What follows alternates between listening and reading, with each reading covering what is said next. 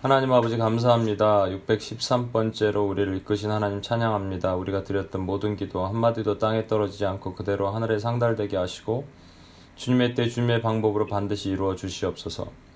오늘도 이 원거리에서 하나님 아버지 어, 예배를 드리는데 하나님 시스템이나 이런 또 기능에 장애가 없도록 주께서 보호하시고 오늘 모인 한 명도 예외 없이 어, 하나님의 은혜 가운데 하나님 음성 듣게 하시고 전하는 자의 소리는 모두 가리시고 성령께서만 이 시간을 주관하여 주시옵소서. 우리를 원하신 예수님의 이름으로 기도합니다. 아멘. 우리 전후 좌우에 계신 분들께 당신 때문에 열방이 복을 받습니다. 이렇게 한번 인사하겠습니다.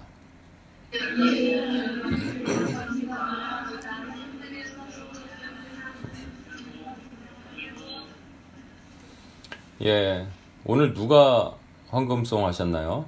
황금 찬양. 운영진, 예, 워치맨이 하셨나요? 예. 아, 피지, 아, 그쪽 피지가 하신 거예요. 예, 감사합니다.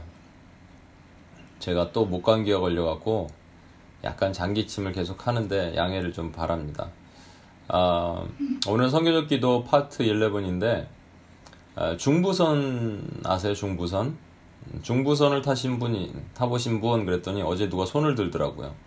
경부선, 호남선이 아니라 중부선. 근데 이때 진짜로 이게 내려가다가 뭐 이렇게 어, 경상도로 전라도로 가다 경상도로 꺾는 데나 그런 중부선이 있대네요. 저는 그 중부선을 말하는 게 아니고 이 중부선이 뭐의 약자일까요? 중보기도 그다음에 부자 중복이다 하면 부자 돼서 선하게 된다 이런 말이에요. 중부선이 뭐예요? 부가 뭐예요? 부가 뭡니까?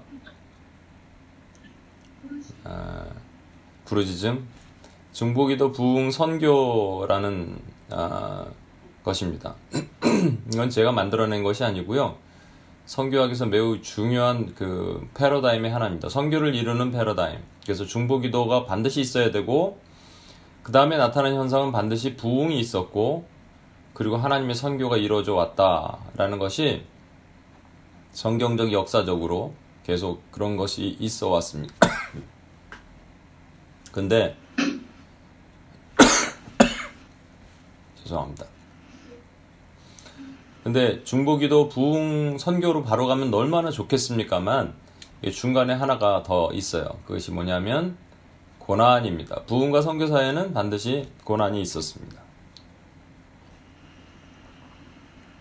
부흥과 선교 사이에 있는 고난은 하나님께서 고난을 주실 때는 의인의, 의인은 고난이 많다 그랬거든요. 그러니까 하나님의 교회가 고난이 없이는 하나님의 선교를 이뤄나갈 수 없는 겁니다. 어, 밑에 그림은 우리가 잘 아는 것처럼 느에미아 한 사람이 이제 나중에도 설명드리겠지만 에, 하나님의 나라를 위해서 기도하기 시작해요.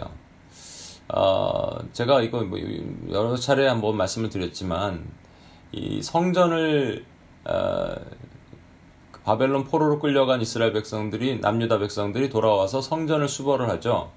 성전을 수보하고 나서 여전히 성벽이 없습니다. 성벽이 없는 상태로 72년간을 지내요. 그러다가 느헤미야 한 명이 와서 50일 만에 성벽을 수보합니다. 여러분 제가 저희가 예전에 캄보디아 선교를 갔었어요. 캄보디아 선교를 갔는데 그 선교사님이 안식년으로 1년 동안 미국에 와 계셨거든요. 그래서 저희랑 같이 이제 선교를 다시 갔습니다. 가면서 선교사님 말씀하시더라고요. 이제 저희가 가니까 선교사님 먼저 한 두 달 먼저 가고 그 다음에 저희가 이제 들어갔는데 어, 카톡이 오셨어요. 그러면서 이 지금 에, 그 이렇게 마당만 있고요. 벽이 뚫려 있어요. 문이 없어요. 그러니까 마당만 있고 그다음에 이렇게 햇빛을 가리는 텐트처럼 돼 있고요. 거기서 예배를 드리는 거예요. 그런데 아무나 들락날락 하니까 1년 동안 그게 뭐가 됐을까요? 그곳이요. 쓰레기장이 됐습니다. 쓰레기장. 그 쓰레기를 치우는데 얼마나 오래 걸리셨는지 모르겠대요. 너무 힘드셨다 그러더라고요. 저희가 갔을 때도 약간 쓰레기 같은 거 비슷한 거좀 있었어요. 막 사람들이 뭐 철근도 갖다 버리고 뭐 일반 쓰레기도 갖다 버리고 그 넓은 곳이 쓰레기장이 됐습니다. 마찬가지로 성전은 있는데 이 성벽이 없다면 결국은 뭐가 되냐면 쓰레기장이 되는 겁니다. 아무나 들락날락거리면서 영적으로 영적인 쓰레기장이 성전이 되었다는 거예요. 그래서 하나님이 진노하시는 거죠. 그래서 어느 날 느에미아가 제가 자주 그 예화를 들지만 이게 마치 그 청나라에 끌려간 조선 사람이 말이죠. 140년 후에 140년이면 청나 조선 말도 까먹을 그 시점에 그 사람들은 근데 까먹진 않았어요. 그래서 고국의 소식을 듣고 한양성이 불타고 성문이 불탔더라 무너졌고 불탔더라 이런 얘기를 듣고 슬피 울며 죄를 뒤집어 쓰고 기도하기 시작합니다. 중보 기도를 하기 시작하는 것이죠. 그리고 그 사람이 가서 전무후무한 부흥이 일어납니다. 뒤에 이제 자세한 내용을 보겠습니다만 그런 부흥이 일어납니다. 자, 어, 그런데 아까 말씀드린 것처럼 부흥과 선교 사이에는 반드시 고난이 있었습니다. 역사적인 배경을 하나 볼게요. 미국에는 1, 2, 3차 영적 대각성이라는 것이 있었습니다. 1차 영적 대각성은 1730몇 년에서 1750년 사이에 조나단 에드워드에 의해서 일어나는 1차 영적 대각성입니다. 어, 그런데 1차 영적 대각성이 끝나자마자 한 10년 후에 미국의 독립전쟁이 일어나면서 영국과 대립으로 땅이 황폐하기 시작합니다. 2차 영적 대각성은 1795년에서 1835년 사이 정도로 어, 찰스 페니에 의한 2차 영적 대각성이 일어납니다.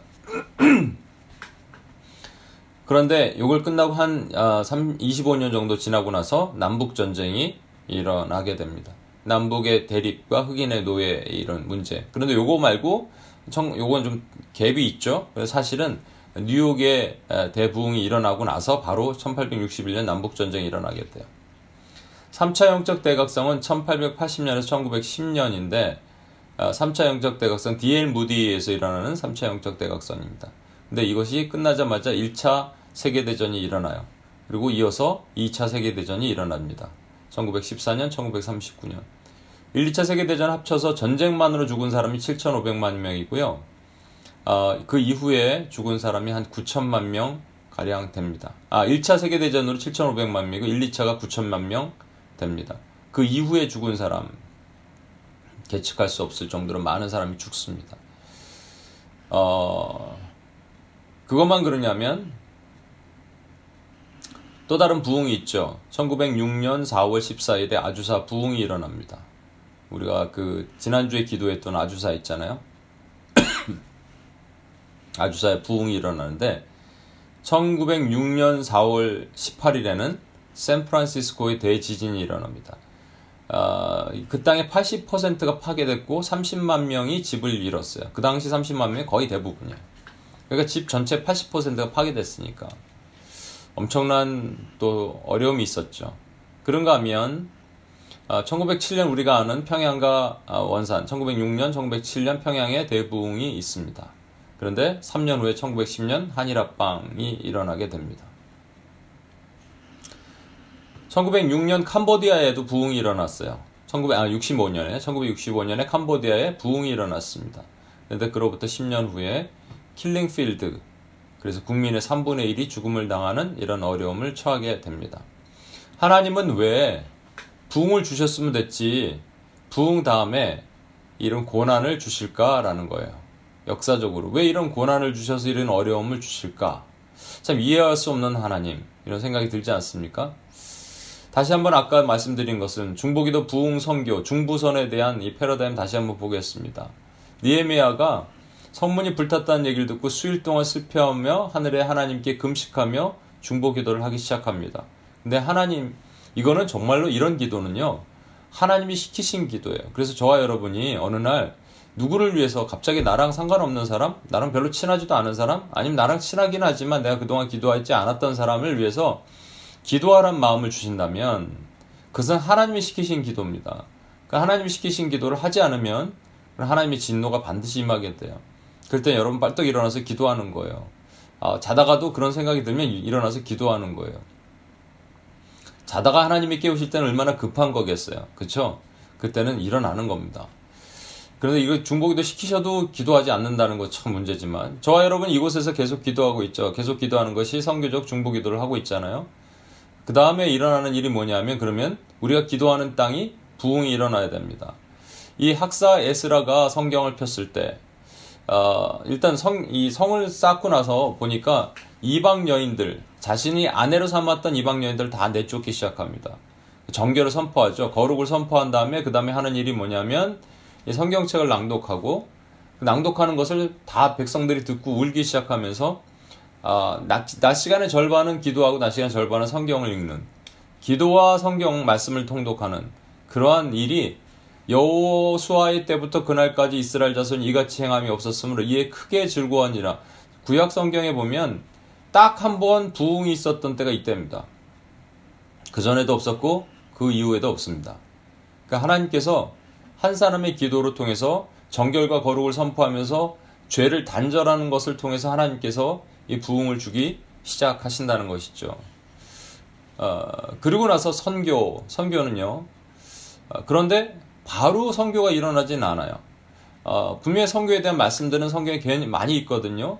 아, 자주 드리는 말씀이지만 어, 스가리아 3, 8장 23절에 보면 유다, 유다 백성의 한 명의 옷깃을 잡고 열국 백성이 10명이 와서 네가 아는 하나님이 궁금하니까 나에게도 가르쳐줘 이렇게 얘기한다는 거예요. 그런데 그때가 언제인지 몰라요. 또 이사야 60장 2절에도 이런 예언이 있습니다. 열방은 내 빛으로 열왕은 내 빛이는 광명으로 나아오리라.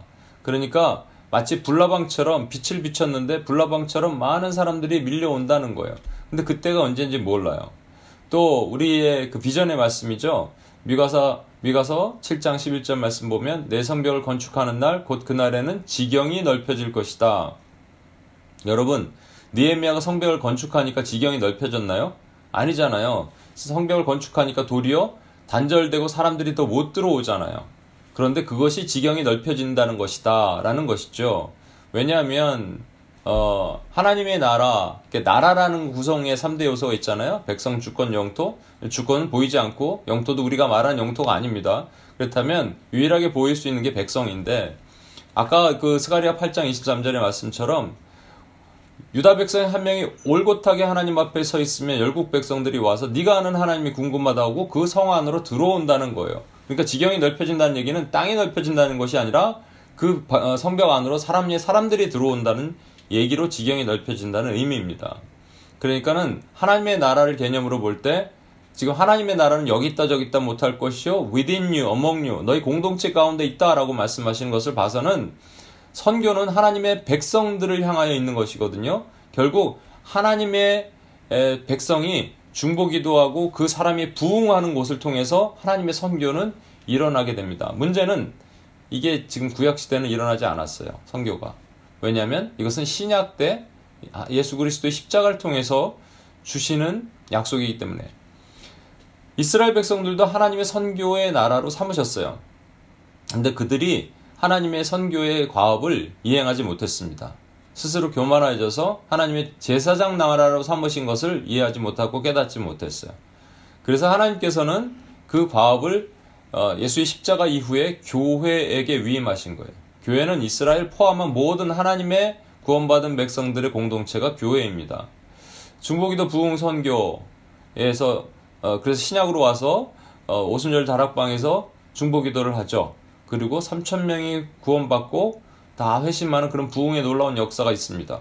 그리고 선교가 일어나기 시작합니다. 초대교회가 확장되죠. 근데 그냥 초대교회가 확장됐을까요? 아닙니다. 유다 남유다 백성들 이 유다 백성들도 마찬가지예요. 초기 교회도 마찬가지예요. 제자들도 마찬가지였어요. 이방인 전도하라 그랬는데 선교하라 그랬는데 안 나갔어요.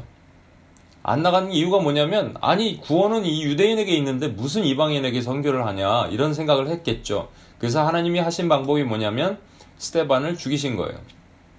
스테반을 죽이니까 초대교회가 흩어지기 시작합니다. 고난이 있은 다음에 선교가 일어나는 거예요. 자, 아, 그런데 제가 두 가지 묶임에 대한 얘기를 좀 다른 얘기를 한번 해볼게요. 우리가 잘 아는 것처럼 애굽이 있었고 그 다음에 홍해를 건너서 이스라엘 백성들이 광야로 와서 그리고 요단강을 건너서 가나안으로 옵니다.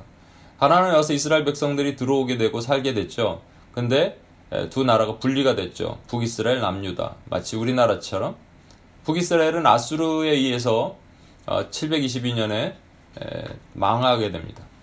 아수르의 정책은 뭐냐면요. 이 나라를 저쪽에, 저쪽에 있는 날 이 나라에 섞어버리는 거예요. 강제로 섞는 혼합 정책을 펼치게 됩니다. 그것을 멜팅팟 정책이라 그래요. 다 섞어갖고 뉴욕처럼 다 섞어서 하나로 만들어버리는 것이죠. 그러나 유다는 좀 틀렸어요. 586년에 바벨론이 남유다를 포로로 끌고 갔는데 여기에는 남, 어, 바벨론이 하는 정책은 뭐냐면 멜팅팟 정책이 아니라 샐러드 볼 정책이에요. 그러니까 각각의 나라의 고유의 문화와 고유의 종교를 인정해 주는 겁니다. 그래서 서로 섞일 필요는 없어요. 되게 좋아 보이죠? 어, 그런데 말이죠. 하나님께서 이 포로로 귀한 다음에 이 지금 위에 이 아수르에서 섞인 저 민족과 섞이지 말라고 남유다에게 아까 말한 것처럼 성벽을 건축하라고 말씀하셨습니다. 제가 드리려는 핵심의 핵심적인 말씀은 뭐냐면 애굽에서 우리의 아이덴티티, 우리 정체성은 노예였어요.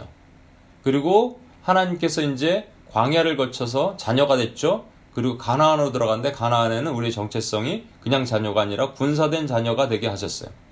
가나안에는 싸우라 그러셨거든요. 일곱 족속을 몰아내라 그리고 싸우라 그러셨거든요. 그렇기 때문에 그들은 어, 하나님의 군대였어요.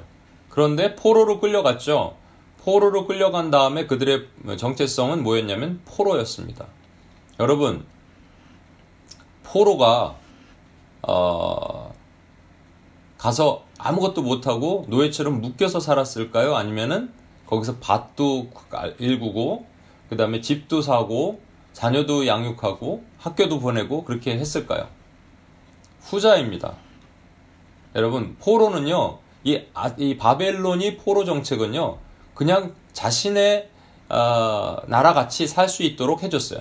이 포로 끌고 간 포로들을요. 물론 그 나라에 남아 있는 나라들도 그렇게 했지만 어, 그러지만 여전히 아이덴티티는 뭐냐면 포로입니다. 노예는 아니에요. 노예는 묶여 있어 사는 거예요. 막 채찍질하고 그래서 그 이 뭐 강제 노역을 해야 되고 그러는 것이지만 이 포로는 그런 것이 아닙니다. 심지어는 다니엘 같은 경우는요 높은 위치까지 올라갔잖아요. 다니엘의 세 친구도 어, 왕궁에서 그, 어, 그 점성술사로 사역 사역이 아니죠 일을 할 수 있었잖아요. 그렇죠? 그런데 예전에 제가 이걸 한번 보여드렸죠. 빠삐용이란 영화입니다. 이 두 사람은요, 어, 감옥에 무슨 죄를 져서 감옥에 들어갔어요. 그래서 수도 없이 계속적으로 탈옥을 시도하다가 결국은 이 두 사람을 무인도에 있는 섬에 가둡니다. 근데 저 흰머리 있는 스티브 맥킨이 탈출을 시도하는데 어, 이 안경 낀 사람은 나는 그냥 남아 있겠다고 얘기해요.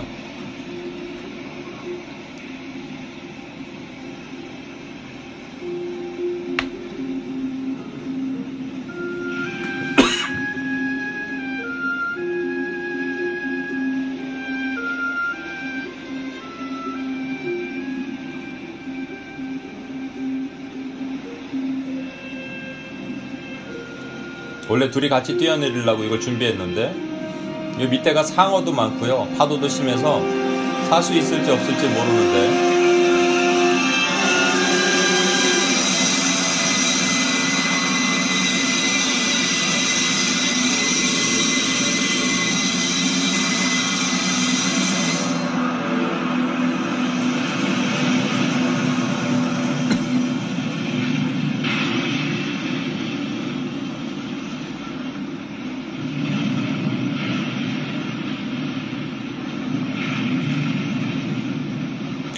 이 빠삐용은 결국 어떻게 됐는지 모르죠.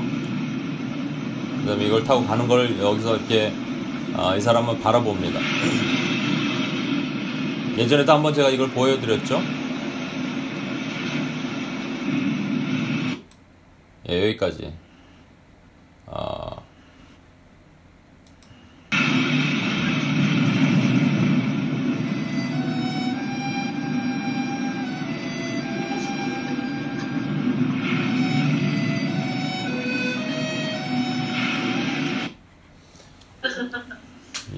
음악이 되게 유명한 음악인데 예.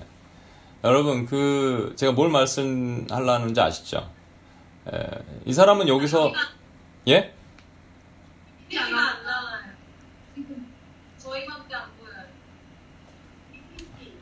PPT가 안 나와요. 아, 지금, 지금 안 나왔어요? 아니면 그 전부터 안 나왔어요? 영화는 봤어요. 아, 지금 되죠? 예. 제가 드리려는 말씀이 뭐냐면, 예, 이 사람은 결국 거기서 밭도 갈- 일구고, 뭐 채소도 가꾸고, 다 할 수 있는 거 다 합니다. 자유예요. 그러나 포로예요. 아, 우리의 아이덴티티는 예, 애굽의 노예로 다시 돌아갈 수는 없습니다. 그렇죠? 내가 확신하노니 I'm convinced.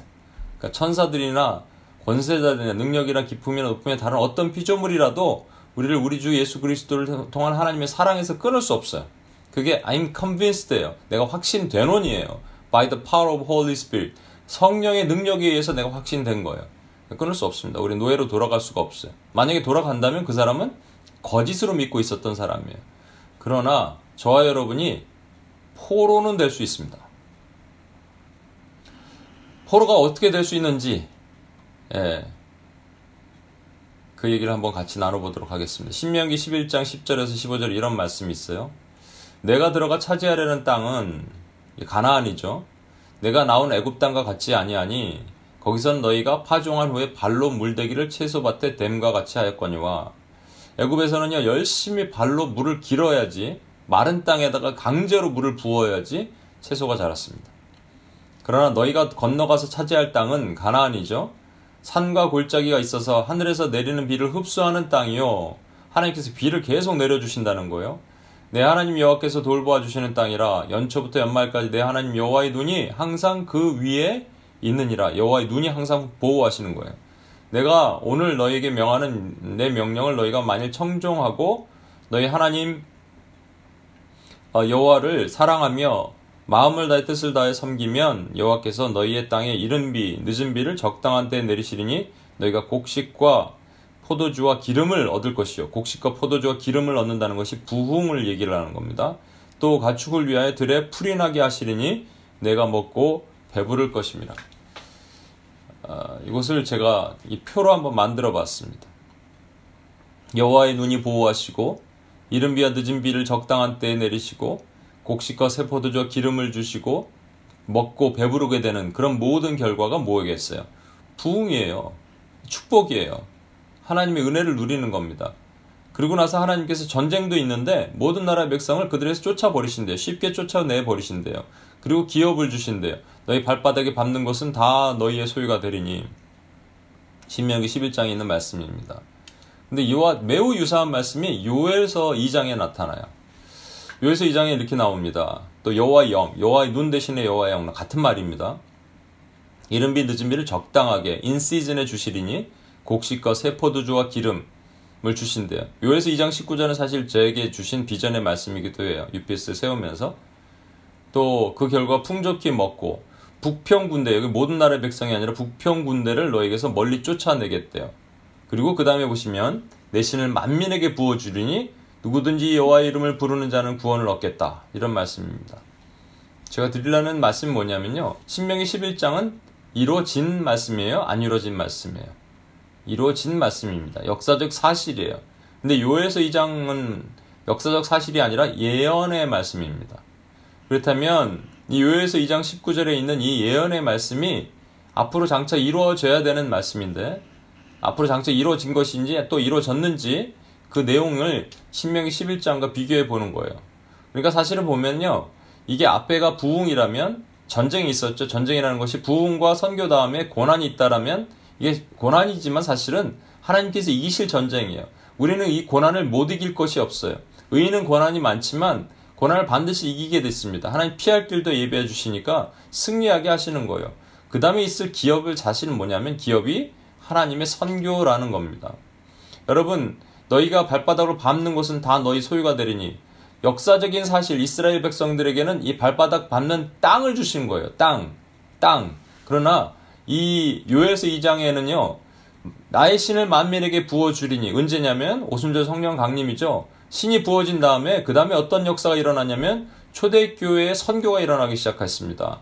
내 신을 만민에게 부어줘서 누구든지 여호와의 이름을 부르는 자 땅이 뭐가 됐냐면 백성으로 바뀐 거예요. 그래서 아까 말씀드렸잖아요. 나라를 구성하는 3대 요소는 백성, 주권, 역통인데 그그 당시에는 하나님의 기업 그러면 무조건 땅이었어요. 그러나 그 땅이 하나님의 나라의 개념이 뭐로 바뀌기 시작하냐면 하나님의 백성으로 바뀌기 시작합니다. 하나님의 교회를 통한 하나님의 선교가 일어나기 시작하는 거예요. 여기에 부흥, 고난, 선교 앞에 뭐가 있어야 되죠? 그러면 중보기도가 있어야 되죠? 그럼 요에서 2장에 중보기도가 있는지만 보면 되잖아요. 보십시오. 요에서 2장 19절에 제가 어, UPS를 세우기 전에 받은 말씀이에요. 여호와께서 그들에게 응답하여 이르시기를 내가 너에게 곡식과 새 포도주와 기름을 주리니 이게 뭔지 저는 몰랐어요. 지금도 잘 몰라요. 그런데 그냥 어, 의미적으로 보면 곡식 통상 곡식을 그냥 물질적인 곡식도 있지만 영적인 의미로 보면 주로 하나님의 말씀을 곡식이라고 얘기하고 새 포도주는 그리스도의 보혈이고 기름은 성령이라면 성령의 이 기름부터 부어주신 능력이라면 이것이 부어지는 것은 부흥이 일어나는 겁니다. 너희가 이로 인하여 흡족하리라. 내가 다시는 너희로 열국 중에서 욕을 당하지 않게 할 것이다. 이 말씀을 받고 제가 UPS를 세웠거든요. 그러면 이게 무슨 UPS랑 무슨 상관이 있냐? 뉴욕이랑은 상관이 있는 것 같아요. 하나님이 뉴욕 땅에 1857년에 부흥을 주셨는데 그것을 다시 하나님께서 다시 허락하실 어떤 것들을 지금 예비해 두신 것이 아닌가라는 생각하면서 사실 UPS가 지금까지 기도하고 있는 것이라 믿습니다. 왜냐하면 한국 사람의 DNA는 중부 기도의 DNA가 있거든요. 기도가 필요하거든요. 뉴욕 땅에서 지금 맨하탄 땅에서 기도하는 누군가가 있어야 되기 때문에 하나님 세우신 것이 아닌가 생각합니다. 아까 봤지만 어, 중심이 뜨거우며 백성이 극률 여기며 곡식과 세포도와 기름을 주며 북평 군대를 쫓아내시고 그 다음에 내신을 만민에게 보여주시는 하나님의 부흥과 성교는 있는데 이전에 중보기도가 있었는가? 있었습니다. 금식하며 울며 애통하며 마음을 찢고 돌아올지라 주님 말씀하셨어요. 나팔을 부고 금식을 정해라. 중보기도가 분명히 있었습니다. 그러니까 중보기도 부흥 선교의 이 패러다임이 요엘서의 예언서의 말씀에 이미 응하신 거예요. 그렇다면 저와 여러분이 뭘 하고 있냐면 지금 중보기도를 열심히 하고 있잖아요. 그럼 이 땅에 반드시 부흥이 있어야 되고요. 부흥이 있은 다음에 잠시의 환란은 분명히 있습니다. 어떤 환란이 있는지 저는 모르겠어요. 그렇지만 있어야 돼요. 왜냐하면 그로 인해서 하나님의 성교가 더 뜨겁게 일어나게 하시기 위함입니다. 미리 말씀을 드리지만 그렇다면 우리 개인의 삶은 여러분 우리가 여기서 중보기도 하고 있거든요. 남을 위해서도 기도하고 있거든요. 그럼 여러분 개인의 부흥이 일어나고 있습니까? 개인의 부흥이 여러분 삶에 일어나고 있어요? 일어나고 있는지 아닌지를 잘 구분하지 못할 수가 있어요. 왜냐하면 우리 여러분 그 백성을 국률이 하나님이 여기시고 우리 곡식과 세포들과 기름 늘 있는 말씀과 어, 성령의 능력과 그 다음에 보혈의 공로로 우리가 늘 있으니까 늘 충만하면 사실은 이게 내가 부흥인지 아닌지 잘 몰라. 이거 부흥이라는 것과 축복은 틀린 겁니다. 근데 부흥은요 사실은 어, 내 내면 안에도 부흥이 일어나야 됩니다. 뜨거움이 일어나야 돼. 근데 그 부흥을 잘 모르겠다면 부흥 다음 단계인 내 삶의 선교가 일어나는지를 확인해 보면 알 수 있어요. 여러분, 내가 중보 기도를 제대로 하고 있다면 부흥이 일어나야 되고요. 부흥이 일어난다면 반드시 나를 선교로 끌고 가는 하나님의 능력이 임해야 됩니다. 그게 없다면 내 삶에 부흥이 일어나지 않고 있다는 얘기예요. 하나님의 교회도 그랬고 하나님의 땅도 다 마찬가지입니다. 하나님의 궁극적인 목적은 중보기도 하게 하시는 궁극적인 목적은 하나님의 선교를 이루시기 위함이라는 것입니다. 아까도 봤지만 오순절 성령 강림 이후에 성령의 역사가 있었지만 고난 이후에 초대교회 확장이 있었죠. 1857년 이 뉴욕 땅에 여러분 잘 아시는 것처럼 우리가 여러 번 알아봤지만 램피어와 친구들이 기도하기 시작합니다. 첫, 첫 번째 램피어가 이건 비즈니스 기도회였죠. 정오 기도회. 램피어가 제 풀턴 스트리트에서 사람들을 모아서 같이 기도하려고 9월 23일 날 어, 우리가 UPS 세운 지 150년 전입니다. 어, 9월 23일 날 이제 기도를 연판장을 돌리면서 기도를 하자 그랬는데 아무도 오지를 않아요. 근데 그 다음에 6명이 왔습니다. 6명이서 기도하고 그 다음에 20명, 40명 이렇게 불어나기 시작하더니 부흥이 오기 시작합니다. 분명히 사람의 수의 변화는 있습니다. 그것이 전 뭐 이게 보스턴부터 시작해서 필라델피아, 워싱턴까지 내려가고요. 워싱턴, 필라델피아 이런 쪽에는요. 매일 다섯 번의 집회가 있었고요. 다섯 번의 집회 5천 명, 7천 명씩 모이기 시작합니다. 그래서 매주 5만 명이 참석하기 시작해요. 전반적으로 보면. 그리고 만 명이 회심하기 시작합니다. 이것으로 끝날까요? 안 끝납니다, 여러분. 그 다음에 뭐가 일어나냐면 하나님의 선교가 일어나요. 그래서 가슴이 뜨거워진 Student Volunteer Movement가 일어나면서 가슴이 뜨거워진 청년들이 또 우리 어, 이 뉴저지에 있는 신학교 뭐죠? 뉴브런스윅 신학교에 어떤 한 청년이 하나님이 너는 중국으로 가라. 아, 자기는 중국으로 가고 싶다. 그래갖고 중국으로 갈라 그래요. 근데 하나님께서 중국 가지 말고 조선이라는 나라, 이름도 모르는 나라로 가라. 또 한 청년도 마찬가지예요. 그 청년은 일본을 가고 싶었는데 넌 일본 가지 말고 조선으로 가라. 그게 언더우드와 아펜젤로입니다. 이 1857년에 이 한 명의 기도, 램피어라는 이름 없는 한 명의 기도를 통해서 하나님께서 일을 이루셨어요. 1, 2, 3차 영적 대각성과 이 어, 뉴욕에 있는 부흥과는 엄청난 차이가 있습니다. 성교학적으로 되게 큰 차이가 있는데 뭐 차이냐면요. 1, 2, 3차 영적 대각성은 조나단 에드워드, 찰스 피니, 그 다음에 디엘 무디아 같은 거장들이 이끈 영적 대각성이었다면 여기는 이름도 없고 빛도 없는 한 사람이 친구들과 함께 일곱 명이 모여서 기도하는 작은 기도 모임이었다는 거예요. 여러분 이것을 통해서 한국 조선이 살아나기 시작했습니다. 놀랍지 않습니까? 어떻게 이런 일이 있을까? 조선이 살아나는 역사가 일어났어요. 그런데 아까도 얘기했지만 이 중간에 고통은 있습니다. 고난이 있었어요. 고난이 이 1857년 어, 이후에 1861년에 아까 봤던 것처럼 이 남북 전쟁이 일어납니다. 어려움이 있죠. 그러나 그런 건 상관없이 하나님께서는 이 하나님의 선교사들을 일으키세요. 한 20년 후에 이들을 일으키셔서 조선으로 보내시고 우리나라가 살아나는 역사가 일어났다는 얘기입니다. 결국 온전한 중보기도는 부흥을 이끌게 되고 부흥은 반드시 하나님의 선교로 일어납니다. 이것이 교회만 그런 것이 아니에요. 우리 심령에도 그런 것이 일어나야 됩니다. 이분이 그 램피언데요. 아, 여기 그림이 잘 보이시는지 모르겠는데 그 이 당시에는요 맨하탄 전체가 다 술집이고 다 그랬대잖아요. 근데 술집이 다 문을 닫은, 닫은 바람에 술집은 다 망했대요. 뭐 안 가니까 갈 수가 없으니까 아니 술집 주인이 뭐 기도에 참여를 하니까 정요 기도에 하루에 뭐 다섯 번씩 예배가 있고 오천 명씩 모이고 칠천 명씩 모이고 그러니까 엄청났겠죠. 그게 무려 2년간 지속됩니다. 하나님 무엇인가 하시기 위해서 이런 부흥을 주시는 거예요. 그게 선교를 하시기 위해서 부흥을 주시는 겁니다. 또 고난은 왜 주셨냐? 아까 스테반 얘기처럼 백성 하나님의 교회를 흩으시기 위해서는 목적도 있지만 고난이 왔을 때이 부흥이 없다면 고난이 왔을 때 우리는 다 넘어집니다. 그러나 하나님이 부흥을 주셨다면 고난을 이겨나갈 수 있는 힘을 주신 거예요. 한일 합방이 1910년에 있었는데 1907년에 이 부흥이 없었다면 한국 교회가 이 일제 시대 때 하나님의 교회가 지켜내지 못했을 겁니다. 하나님 그래서 부흥을 주시는 겁니다. 그러나 그것조차도 선교를 위한 것이죠. 우리가 그래서 어, 이 풀턴 스트리트에서 작년에 제리코 프로젝트 때 가서 여기를 가서 가봤습니다. 어, 지금은 무슨 그 전철역이 됐는데 이곳에서 우리가 기도를 했어요. 네, 작년에 가셨던 분은 아시겠지만 참 가슴 찡한 이, 이 모습입니다. 이곳에서 우리 기도하면서 저는 되게 가슴이 뭉클했어요. 아, 하나님 이 부흥이 다시 이 땅에 임하시게 하시옵소서. 2007년도부터 2009년도까지 2년 동안 어, 이 타임스퀘어 처치에서 길을 막고 한 500개의 교회가 모여서 12,000명 정도가 모여서 함께 이 기도했던 어떻게 보면 이때가 부흥인가 하는 기대가 있었는데 사실은 그것도 아니었습니다. 한 2년 정도 어 2년 딱 두 번이죠. 그러니까 계속 한 것이 아니라 두 번. 그 이후에 없었는데 그래도 우리 하나님께서 우리 UPS에게 같이 이렇게 기도하라는 어, 모여서 찬양하는 마음을 주셨습니다. 참 감사하죠.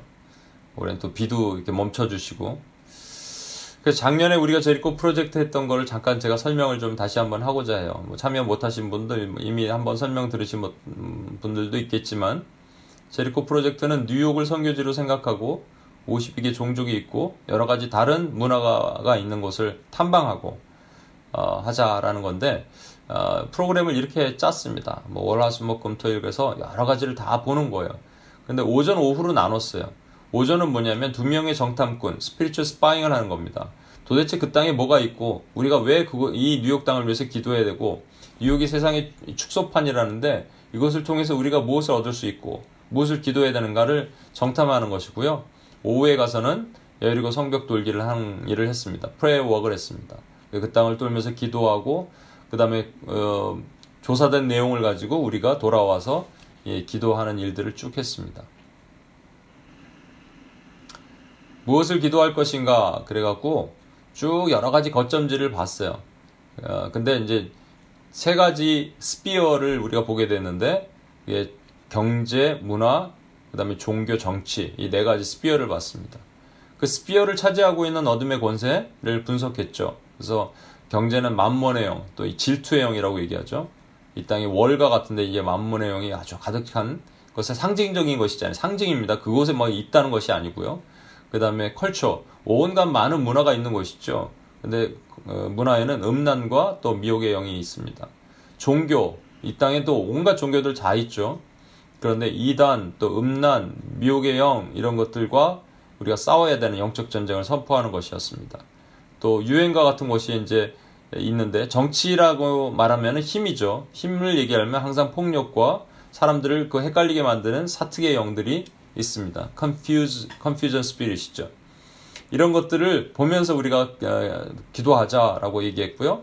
이거 네 가지 기둥을 중심으로 월가, 브로드웨이, 유니언 스퀘어 중심으로 그다음에 유엔은 저희가 못 갔지만 같이 기도는 했습니다. 시간이 없어서 못 갔어요. 일단 저희가 가기 전에는 어뭐 이렇게 사원도 가야 되고 이슬람 뭐 힌두 사원도 가야 되니까 저희 조직을 이제 비밀스럽게 비밀 조직으로 나타냈습니다. 그래서 얼바인 얼번 프레스테이션이 아니고 얼번 인터컬처 인터컬처럴 스터디라고 해갖고 UIS로 이제 들고 갔죠. 너희는 누구냐? 우린 UIS입니다. 그럼 되게 좋아하더라고요. 와서 어, 들어라 같이 참여해라. 그래서 뭐 힌두 사원도 들어가고 무슬림도 이슬람 사원도 가보고 그렇게 했습니다.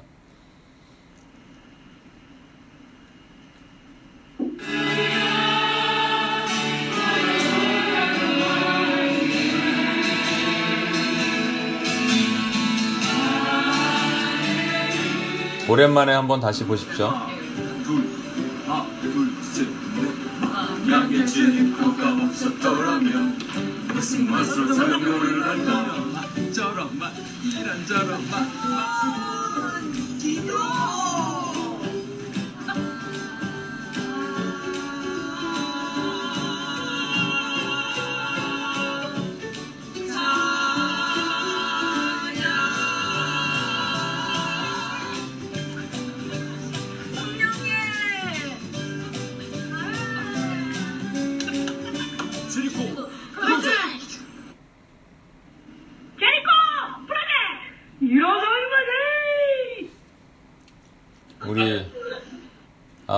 작년에 만들었던 건데. 하여튼 그래서 저희가 제리코 프로젝트를 갔는데 너무 더웠어요. 그죠? 엄청나게 더웠습니다. 아, 토요일 날은 주이시타운을 정탐을 했습니다. 풀턴 스트리트도 갔어요. 아, 그때 기억나시죠? 갔던 분들. 그리고 올해 같이 가시길 원하시는 분들 다시 한번 뜨거운 마음으로 가슴에 불이 붙기를 원합니다. 아, 유대인 마을 예, 저는 지금 별천지였습니다. 어, 부흥을 갈망하면서 아까 말씀드린 풀턴과 윌리엄이 만나는 곳에서 우리 같이 기도했고 돌아오면 매일같이 프리젠테이션하고 같이 기도하고 무엇을 받는지 나누고 그런 시간을 가졌습니다. 주일날은 Brooklyn Tabernacle Church에 우리 자랑스러운 또 singer들이 두 명이 계시잖아요. 그래서 가서 예배도 같이 드리고 그리고 보스턴에 올라가서 우리 보스턴에 아는 여기 UPS 초기 멤버 어, 형제 집에 올라가서 같이 또 우리가 봤던 것들 스킷으로 나누고 기도하고 그런 시간들을 가졌습니다. 보스턴의 부흥의 여정 탐방을 하기는 했는데 요 요런 지역들이요 백베이 지역이 이런 데가 예전에 교회가 엄청나게 많았던 곳입니다. 왜냐하면 SVM이 뭐냐면 Student Volunteer Movement, Volunteer Movement가 있었던 곳이에요. 그 시작점이 전부 이 뉴잉글랜드 지역이었는데 우리가 가보니까 뭐 전부 이 무지개와 이런 거 오른쪽에 보이는 것은 이단 아 그 Christian Science Christian Science인가요? 에, Science Christian Scientist인가 하여튼 잘 기억이 안 납니다만 어, 거기에 있는 이단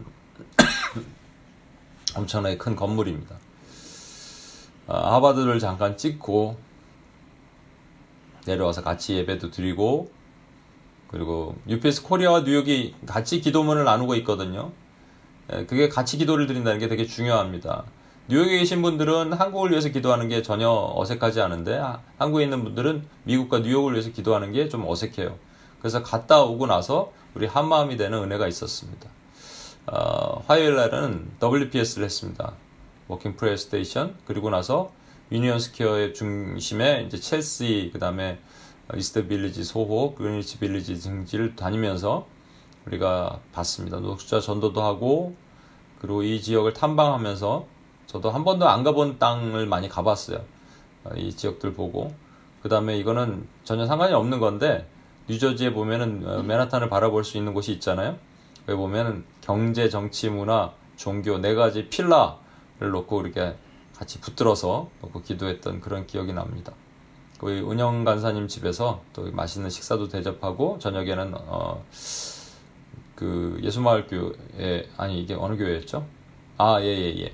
그 산안목자 교회에서 하는 부흥 집회에도 같이 참석해서 기도를 했습니다. 수요일 날은 힌두 사원을 갔는데요. 음, 이 힌두 사원이 참 재밌었어요. 에, 통상 저희는 UIS에서 왔기 때문에 설명하는 것도 다 들어야 돼요. 고개 끄덕끄덕하고 들어야 되고 경심자면 인상을 찌푸리고 들었지만 저는 웃으면서 들었습니다. 에, 티나면 안 되니까. 근데 마지막에 이제 물 뿌릴 때 아, 이게 적당껏 해야 되는데 인상을 쓰면서 우리 물 안 맞으려고 성수거든요. 거룩한 물을 서로 맞으려는 물인데 우리 UPS 사람들이 이제 그때 이제 UIS가 아닌 것이 좀 티가 나갖고 내년에 갈 수 있을 아, 이번에 갈 수 있을지 모르겠습니다만 갈 수 있을 것 같아요. 그래도 예, 그래서 2단 거리도 이번에는 어, 저희가 작년에는 좀 열악한 환경에 나이섬에서 있었는데 이번엔 더 싼 저렴한 어, 플러싱에 있는 그 선교사의 집에서 홀로 빌려갖고 저희가 할 수 있게 됐습니다. 그래서 이 2단 거리 근처에 있는 선교사의 집에서 먼저 이 지역을 탐방할 수 있는 시간이 됐고요. 차이나타운도 돌고 불교권에 있는 차이나타운에서 절도 탐방을 하고요. 그리고 특별히 이제 우리가 잘 하는 거리 찬양도 어, 했습니다. 어, 우리 규선자매가 저희가 여기 어, 제리코 하기 한 일주 한 10일 전에 Times Square Church에 취직이 됐잖아요. 규선자매 덕분에 이 안에 들어가서 하나님께 다 예비하신 거죠. 그 사실은 이 안에 들어가서 우리가 찬양도 하고 저는 타임스퀘어에서 설교하는 게 아니라 꿈꿔본 거예요. 아 설교하면 이렇게 하겠지 이러면서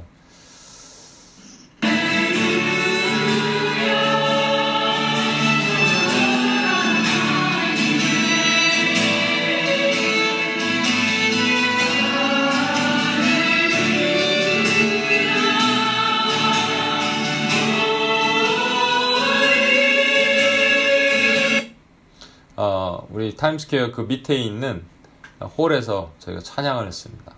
아, 한 번도 누구도 해본지 못한 찬양을 저희가 거기서 하고 하나님께 예배를 올려드렸고요. 다들 라면이 먹고 싶다 그럴 때 우리 경현 형제가 권사님께서 해주신 김치 두 통을 그 원래 가지고 가려고 그랬던 건데 남은 거 우리 싹 쓸어버려갖고 다 라면까지 싹싹 긁어 먹었던 은혜의 기억이 있습니다. 금요일 날은 이슬람권의 이슬람 베이리지 지역을 정탐을 하고요. 그 다음에 이슬람 컬처 센터에 가서 어, 저희가 여기 있는 자매들은 우리 UPS 자매들입니다. 무슬림들이 아닙니다. 어, 에, 가서 이렇게 탐방도 하고 그리고 또 센트럴 파크에 가서 마지막 찬양도 했습니다.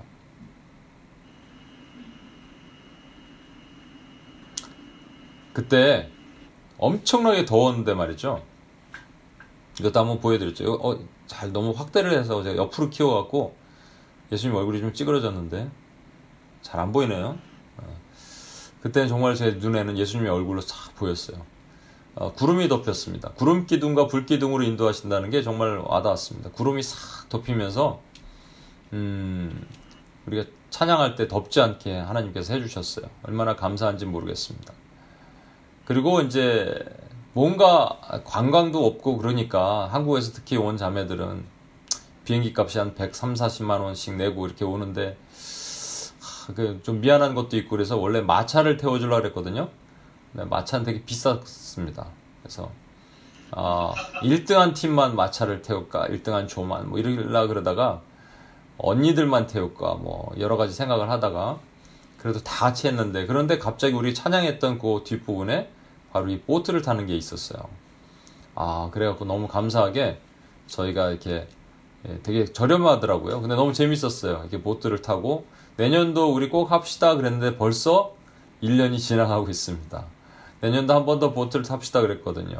아, 그리고 또 섬겨주시는 분이 있어서 우리 최후의 만찬도 잘 맛있게 먹고 그리고 마지막 기도 시간에 참 은혜스러웠던 게 하나님 브레이크드루가 있었던 것 같아요. 이 시간에 특별한 브레이크드루가 있어갖고 서로들 어, 은혜를 나누고 요번에 그 UPS의 운영진 어, 뭐그 리더십 수련회 같은 걸 했는데 저는 원래 한 1시쯤 끝날라 그랬거든요. 새벽 금요일 에, 1시쯤 끝나고 자고 다음 날 뭘 하려 그랬는데 이 나누다 보니까 말이죠. 성령께서 뭐 서로 연약함을 고백하게 하니까 새벽 5시까지 했습니다. 어, 이때도 마찬가지고 마지막 시간은 참 그래서 은혜가 있는 시간인 것 같아요. 토요일 날 해상과 파송을 하고 했습니다. 자, 제가 한 분을 소개하고자 합니다. 시간이 좀 많이 갔죠? 한 분을 소개하고자 하는데 김요한 목사님이에요. 선교사님이기도 하고 교수님이기도 합니다. 아, 이분의 이름이 김영한인가요? 제가 그, 하여튼 김요한 목사님으로 알고 있습니다. 어, 이분은 음, 신시내티 Over the Rhine Church Over the Rhine Over the Rhine Church에 아 Over the Rhine에 있는 Living Water Church의 담임 목사님이기도 합니다. 또 신시내티 공대 물리학과 교수님이고 또 선교사로 어, 이 가난한 사람들을 섬기는 사역을 합니다. 이분이 2000년대 초에 미국으로 처음 와서 아, 그 이제 공부하러 왔는데 에, 교회는 안 나갔어요. 그러다가 어머님이 이제 믿으시는 분이 왔기 때문에 아내랑 어머님만 계실 동안만 교회를 가자. 그래서 어머니랑 함께 교회를 나가고 어머니 이제 한국으로 돌아가신 다음에는 아, 안 나갔죠. 근데 아내는 여전히 나가는 거예요. 왜 나가냐 물어봤대요. 그랬더니 교회 다니는 사람들이 얼굴에 기쁨이 있는데 그게 궁금해서 나가고 싶다. 그래서 그런데 그때 이제 아내에 따라서 부흥회가 있는데 이거 한번 가고 안 가겠다 그렇게 생각을 했대요. 근데 한국에서 누가 누군가 부흥 강사 오셔서 메시지를 전하는데 그때 예수 그리스도가 살아계심을 느끼게 됐어요. 그래서 예수님을 구주로 영접하면서 정말 대성통곡을 했대요. 그리고 이분이 두 가지 결심을 합니다. 하나님께 헌신하, 예수님께 예수님이 제자 되도록 헌신할 것임과 동시에 이웃 사랑을 실천하겠습니다. 라고. 그래서 여러분 그 신시내티라는 지역이 어, 어떤 지역이냐면요. 어, 2000년대 초반 중반까지 전 미국에서 가장 위험한 지역이 OTR이라는 지역입니다. Over the Rhine이라는 곳이에요. Over the Rhine, 그 라인강 있죠? 라인강에 있는 어, 독일 사람들이 이민자들이 와서 거기서 운하를 건설하고 마치 그 운하가 라인강처럼 비슷하다 그래서 Over the Rhine 그래서 어, 라인강 저 건너편에 이런 의미로 그 지역을 지었는데 이게 폭동이 2000년대 초반에 폭동이 있었고 시시네티가 그래서 오버 더 라인 지역이 가장 위험한 지역이에요. 아무도 못 들어가요. 경찰도 잘 못 들어가는 지역입니다. 미, 전 미국에서요. 가장 위험한 지, 지역이 하나. 할렘은 아주 양반이고 그 지역에 들어갑니다. 그래서 이 건물을 사요. 자비로 사요. 그래갖고 거기를 2년 넘게 그냥 손으로 다 직접 사람들이 몇 명 모여서 공사를 합니다. 그리고 옆에 보면 포도나무 그려져 있죠. 저도 여기 가봤거든요. 여기 이제 천세라 자매 우리 같이 그 참여하신 천세라 자매 그 다음에 UPS 코리아에 있는 윤재 자매 제가 여기 어 그 교단 그때 안수가 있어서 갔을 때 갔을 때 여기 보니까 어 Vine House라 그래갖고 포도나무 하우스라고 이렇게 집을 만들어서 이쁘게 그려 있었어요. 아, 저, 저는 그때 한 가지 어떤 insight를 받았습니다. 그게 뭐냐면, 야, 이게 좀 대단한 거예요. 어떻게 여기에 이 열악한 곳에 집을 짓고 이곳에서 다 노숙자들 불러서 가난한 사람들 불러서 여기서 합숙도 시키고 같이 예배도 드리고 이렇게 할 수 있을까? 정말 대단하다 이런 생각이 들었습니다. 어, 그래서 제가 urban이잖아요. 여기가 도심이고 urban에다가 vine 포도나무를 붙여서 얼바인 하면 어떨까? 얼바인 미션 어, 또 얼바인 미션 센터 여기처럼 Vine House처럼 얼바인 미션 센터를 세우면 어떨까 이런 마음을 막 꿈- 꿈꾸고 어 그랬어요. 왜냐면은 저는 그때 그 Over the Rhine인데 over the rainbow로 처음에 알았어요. OTR이 Over the rainbow. 그래서 제가 계속 흥얼거리면서 갔거든요. 그 somewhere over the rainbow 그랬더니 나중에 누가 그러더라고요. 그게 over the rainbow가 아니라 Over the Rhine이에요. 그래서 아 그래요. 그러고 나가 돌아와서 뉴욕에서 제가 당시 있었던 우리 간사님들과 함께 제가 이것을 나눴어요. 운영진에서 같이 나누는데 카페에서 이걸 나누는 얘기를 하는 순간 음악이 하나 들렸습니다. 밖에서 배경 음악이 이렇게 Somewhere over the rainbow 이 노래가 들리는 거예요. 전 정말 존, 전율이 왔어요. 그래서 우리가 얼바인 미션이라는 것을 2015년에 이것을 만든 거예요. 하게 된 거예요. 어, 이 지금은요 이렇게 많은 사람들이 예배를 드리고요. 많은 또 어, 아이들을 돌보는 사역을 많은 교회에서 같이 참여를 합니다. 이게 OTR Living Water Church의 모습이에요. 주일 예배 모습. 이렇게 부흥하고 이 안에 뜨거워졌어요. 어, 또 하나 무- 놀라운 거는요. 젠트리피케이션이 여기 신시내티에 세워지기 시작했어요. 그래서 도심 변화가 막 일어납니다. 제가 갔을 때도 이미 그 도심이 너무 이뻐요. 물론 저 뒤로 가면 좀 위험하다고 하지만 너무 이뻐요. 그래서 막 사진을 막 찍었거든요. 그런데 이게 2000년 중반부터 이건 무슨 엄청난 이 자본의 투자가 있어야 되는 거 아니에요. 이뭐 신시내티 시에서만 다 할 수 있는 것이 아니잖아요. 자본이 유입되면서 여기서 젠트리피케이션이 일어나기 시작하고 그런 일들이 계속 일어났답니다. 어떻게 가능했을까요? 어떻게 이런 일이 일어났을까요? 사람들은 다 몰라요. 제가 막 찾아보니까 그 이유도 잘 몰라요. 그런데 저는 알겠어요. 한 사람, 이 그 김요한 목사님과 또 한 분이 계세요. 폴 김 목사님. 이분은 또 하버드 의대 의대 교수였어요. 아 의대 어, 나오는 목- 의사 선생님이었어요. 근데 그거 다 내려놓고 여기 와서 이 어, 열악한 환경에 있는 소유자들을 섬기는 일을 했습니다. 저는 거기서 거룩한 영향력이 흘러나가서 그 땅에 하나님의 부흥이 임했다고 생각해요. 부흥이 임하고 선교가 임하는 것이죠. 하나님의 선교가 일어나는 것이죠. 그런데 안타깝게 이 목사님이 어, 그 터키의 또- 노숙자 선교를 갔다가 터키에서 뇌출혈로 쓰러지셔갖고 어, 그리스 병원으로 옮겼는데 얼마 전에 돌아가셨어요. 어, 지금 우리 UPS 코리아에 있는 윤재자매가 지금 거기 가 있어요 아직도 가서 장례식 하려고. 그러니까 지금 장 어, 지난 월요 주일날 장례식을 했습니다. 저는요, 이 목사님에게 좀 더 많은 시간, 좀 더 하나님께서 길게 할 수 있는 사역의 길을 주실 수 있는데, 그랬는데, 하나님의 이 아들을 태어나게 하시는 목적은 여기까지구나, 라는 생각을 했습니다. 이 땅에 하나님의 거룩한 부흥을 이루기 위해서 하나님께서 이 아들을 여기까지 만드시고 쓰셨어요. 그리고 너는 착하고 충성된 종아, 내가 작은 일에 충성하였으니 내가 너를 열 고를 다스릴 권세를 주노라 하고 데려가셨어요. 그럼 여러분에게도 묻겠습니다. 우리 2019년도 제리코 프로젝트를 합니다. 이번에는 우리가 시라큐스 난민들을 찾아갈라 그래요. 중간중간에 뭐 어, 사역들 비슷하게 작년처럼 하겠지만 시라큐스에는 17개 난민들이 있다고 합니다. 북한, 부탄, 네팔, 미얀마, 중국, 홍고, 소말리아, 뭐 부룬디, 태국, 온두라스, 탄자니아, 인도네시아. 또 요즘에 시리아가 있는데 여기 시리아가 빠졌네요. 아, 그럼 이건 더 추가가 되는군요.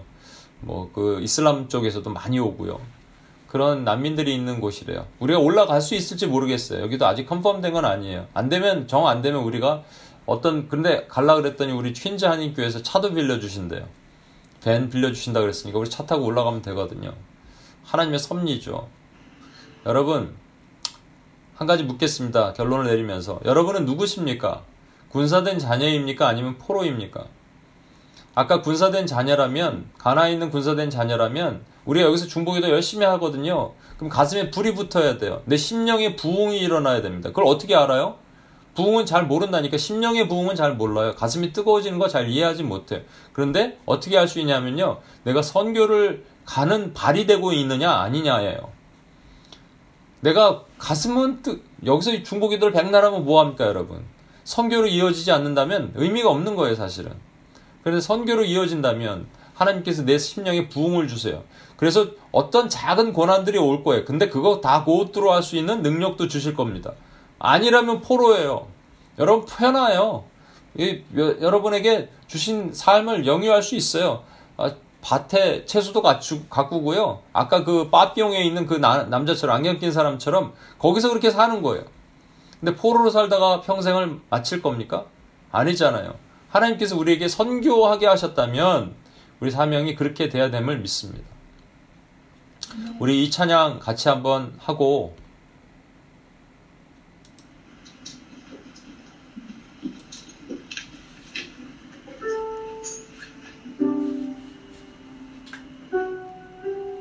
시간이 좀 많이 갔으니까 이 찬양하고 제가 기도인도 한 두 개만 하고 윤경제가 좀 뒤이어서 계속 찬양으로 좀 같이 찬양해 주셨으면 좋겠습니다. 우리 자리에서 다 같이 일어나실게요. 자리에서 일어나셔서.